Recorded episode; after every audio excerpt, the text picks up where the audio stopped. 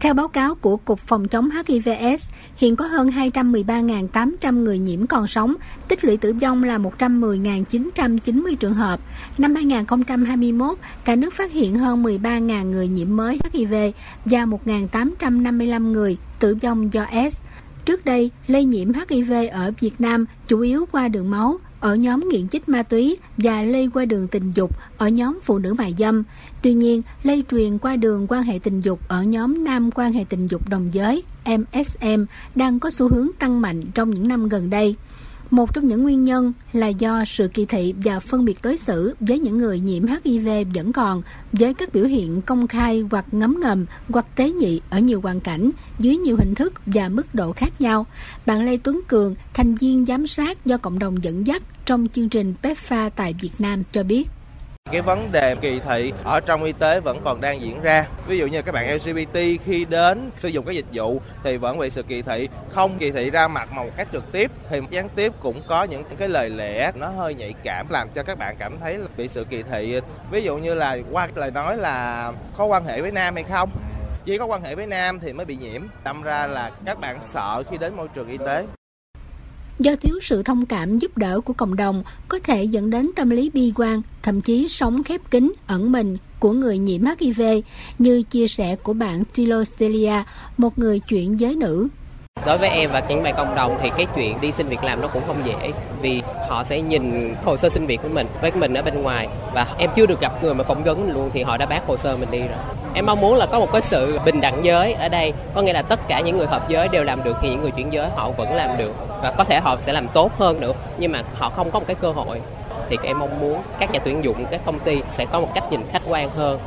tham dự ngày hội sống trọn vẹn năm 2022 từng phút giây, từng hơi thở, vừa diễn ra tại nhà văn hóa thanh niên thành phố Hồ Chí Minh, Hoa hậu Hen Nê với vai trò đồng hành cùng người sống chung với HIV chia sẻ, khi biết thông tin số lượng người sống chung với H tăng không phải do di truyền từ mẹ sang con, mà là từ các bạn trẻ lây nhiễm cho nhau Hen thấy đây là điều đáng buồn bởi các bạn nghĩ việc uống ARV có thể an toàn cho bản thân nhưng thực sự chỉ có hiệu quả sau 6 tháng điều trị. Do đó đừng vì niềm vui của mình, nhu cầu của mình mà quên đi và không kiểm soát bản thân vì chúng ta cần phải chấm dứt HIV để không còn gia tăng số ca nhiễm mới. Hoa hậu Henie mong muốn không còn sự kỳ thị người có HIV. Trong một thời gian mà Hen được đồng hành cùng với VNP Cộng người sống chung với hát thì Hen thấy rằng là tất cả mọi người đều đang mong muốn cố gắng trong cuộc sống của mình. Vậy tại sao mình lại kỳ thị những người sống chung với hát khi mà họ luôn luôn trong một cái tinh thần lạc quan, luôn cố gắng, luôn phấn đấu. Tại vì điều đó là không ai mong muốn hết. Nên là Hen hy vọng tất cả chúng ta sẽ không kỳ thị với tất cả những người sống chung với hát. Giữ một tinh thần à, lạc quan, động viên để chúng ta không có một cái rào cản nào cả. Bên cạnh đó những người sống chung với hát họ cũng có thể phát triển những khả năng theo bà Nguyễn Thị Bích Huệ, cán bộ chương trình phối hợp của Liên Hợp Quốc về HIVS, do sợ bị kỳ thị và phân biệt đối xử, người nhiễm HIV thường giấu giếm tình trạng bệnh tật, mặc cảm, không dám tiếp xúc với cộng đồng, tránh né xét nghiệm và không áp dụng các biện pháp dự phòng lây nhiễm HIV. Điều này không chỉ ảnh hưởng đến cá nhân người nhiễm HIV hoặc những người có hành vi nguy cơ cao lây nhiễm HIV, mà còn tiếp tay làm cho HIV âm thầm lây lan trong cộng đồng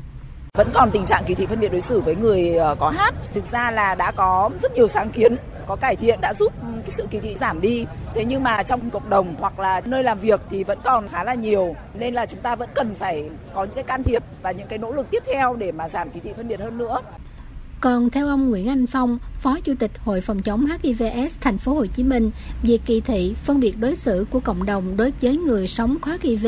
làm ảnh hưởng đến sức khỏe tâm trí, làm cho họ bị tự kỳ thị, ảnh hưởng đến quá trình điều trị của một người đang sống có HIV. Chỉ cần được điều trị tốt thì sẽ không lây nhiễm cho cộng đồng, không lây cho bạn tình của họ, từ đó việc dự phòng mới đạt mục tiêu. Người sống với HIV họ rất là cần những cái sự hỗ trợ và chia sẻ từ mọi người. Trong cái quá trình điều trị của họ, cái việc mà uống thuốc ARV là phải uống nhưng mà cái tinh thần, chất lượng cuộc sống nó cũng là vô cùng quan trọng để giúp cho cái hiệu quả điều trị. Cho nên với cộng đồng cái vai trò là có thể hỗ trợ về tinh thần, hỗ trợ về sức khỏe, chia sẻ về kinh nghiệm và tạo một cái năng lượng cho tất cả mọi người cùng một đồng cảnh với nhau.